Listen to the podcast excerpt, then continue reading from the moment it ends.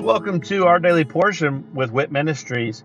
I'm Matt Russell and I'm the director of WIT Ministries. And at Walking in Truth Ministries, we want to help people to be able to live a more God centered, God focused life and uh, in every aspect of their life. So, the purpose for this podcast is for us to really strengthen our biblical discipline of reading the Bible. So, I'm going to read a scripture every day where I'm going to share a nugget about that scripture and then I'm going to say a little prayer at the end, and that will be the entirety of our episodes for this podcast. Uh, please feel free to check us out at walkingintruthministries.org, or you can also check out our other podcast, which is Living the Wit Life with Walking in Truth Ministries.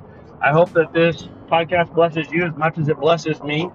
And uh, let's go ahead and get started with our daily portion.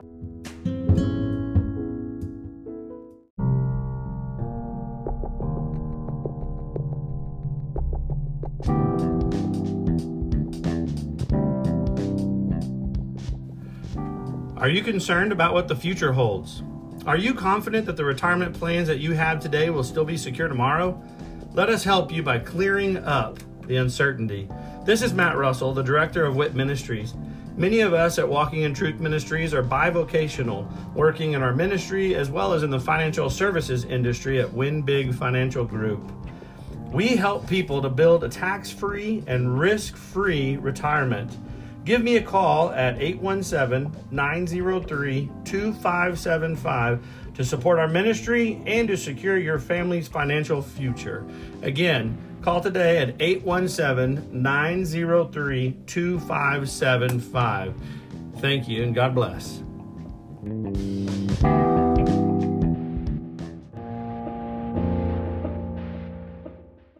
Leviticus 17, blood for atonement. Then the Lord spoke to Moses, saying, Speak to Aaron and to his sons and to all the sons of Israel, and say to them, This is what the Lord has commanded, saying, Any man from the house of Israel who slaughters an ox or a lamb or a goat in the camp, or who slaughters it outside the camp, and has not brought it to the doorway of the tent of meeting to present it as an offering to the Lord before the tabernacle of the Lord, blood guiltiness is to be reckoned to that man.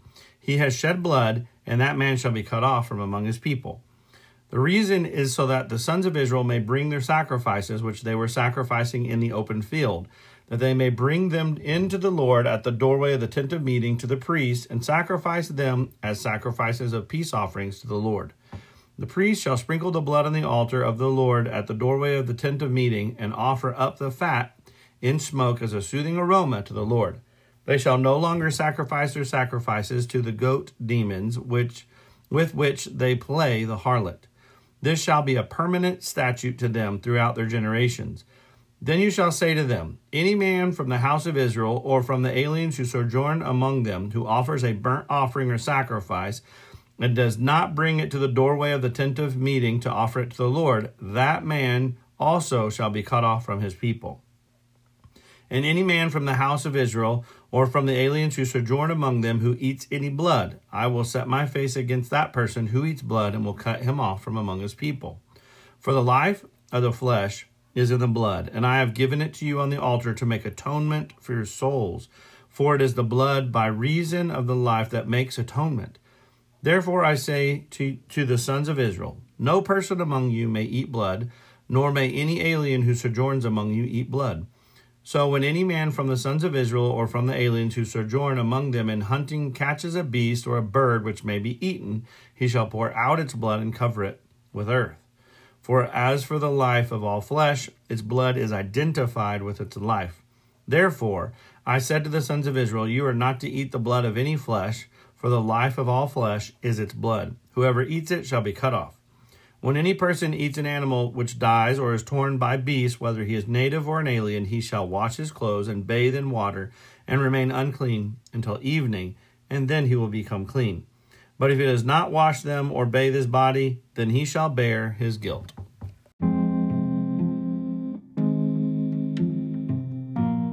In Leviticus 17, God gives a very stern warning about not drinking or eating the blood. And um, I think that's reasonable. I mean, of course, it's reasonable. Um, I don't find any issues with it. at all, and I think that it, it's uh, something that really we shouldn't come with human justification as to why all of a sudden now we can change what God originally ordained. But um, even bigger issue there is he's talking about here as well that the sacrifices that are made for other purposes. So this, God calls them to sacrifice and to offer sacrifices for sin offerings and and peace offerings and for um, you know the grain offering. And he also says that he wants offerings brought to him, um, and of course he's going to return that. But in bringing these sacrifices and offerings to the Lord, he says, "Do not do it for." other reasons, like the people who would do these sacrifices for pagan rituals out in the field. Um, that that's horrible. Well, let's reflect on that just a little bit. Today, we don't need to do the animal sacrifices because Jesus was our once and for all sacrificial lamb. Um, it describes that in the end times there will be an increase of that, but it doesn't necessarily say that there should be or that there has to be. It says that there just will be. So some of the traditions people are going to pick up and start doing them, but I think that that's just an un- unnecessary action because Jesus was our once and for all sacrificial lamb. Our sin offering has been covered with Jesus. The offering that we have now is our life. We offer up our life for that gift. We become the sacrifice that we offer up for that gift. Um, and it's not in exchange, it's a free gift. But receiving that gift, now I'm a servant of God.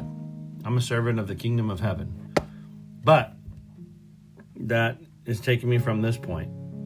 Whenever we bring offerings today, it's not in the form of an animal, it's usually in the form of, usually, it's something um, either of a service or um, money. So when we bring forth our time or our money and we offer it up to something, it should be for God's kingdom. If we're offering up a sacrifice to something else, then we need to be very careful as to what that something else is. We need to really do our research on it. Now, I'm not saying that whenever you go by and you offer someone, uh, some homeless person, you you give them money you're not responsible for what they do with the money. When you hand it to those in need, the Bible says that it's received by the hand of God. That is not what I'm saying here. What I'm saying here is when you offer up a sacrifice or you're making donations, you maybe you're very philanthropic and you want to give money to different organizations so that uh, whether it's the purpose of you getting a tax write off or whether it's just because you want to bless other organizations, you need to be very careful as to what those organizations are doing with the money.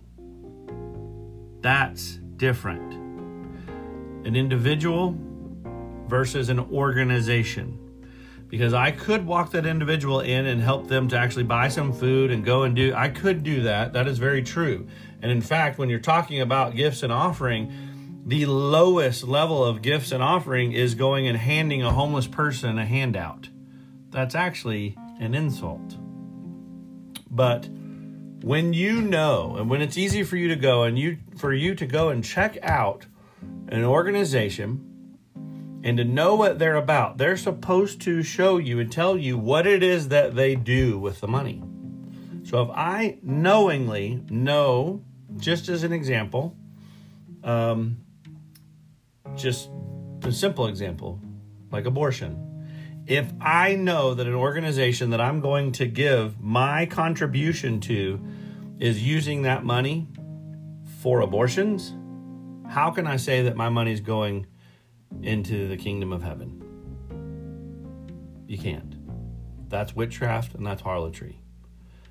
You need to be careful that your sacrifices are not being done, even though the actions that are being done may be uh, within what God's asked. It's you know that you are giving it to an organization that is doing evil things with it. You are still attached to that. Father, thank you Thank you for your love. Thank you for the sacrifice that you made for us. Father, as we bring sacrifices, whether it's out of obedience to you and your direction, or whether it's just out of the just our heart and our desire to give, please give us the discernment and the understanding to know the right place to give that. That it can be used to expand your kingdom, the kingdom of heaven, not the kingdom of the enemy.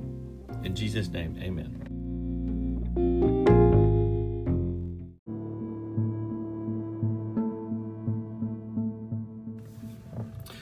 Thank you for joining us today, and I hope that uh, that blesses you either as an individual or uh, with you and your other loved ones. Uh, maybe this is uh, something that you're utilizing to to spend with your family uh, some time around God's Word, and uh, of course that is great. I love that, and I'd love to hear how the Daily Portion podcast is blessing you. If you would just go to our website at walkingintruthministries.org and um, go on there and just drop us a little note about uh, this podcast or one of our other podcasts, or even just check out the events that we have available. Uh, but again, thank you very much, and look forward to seeing you again tomorrow as we dig into our daily portion with WIT Ministries. God bless.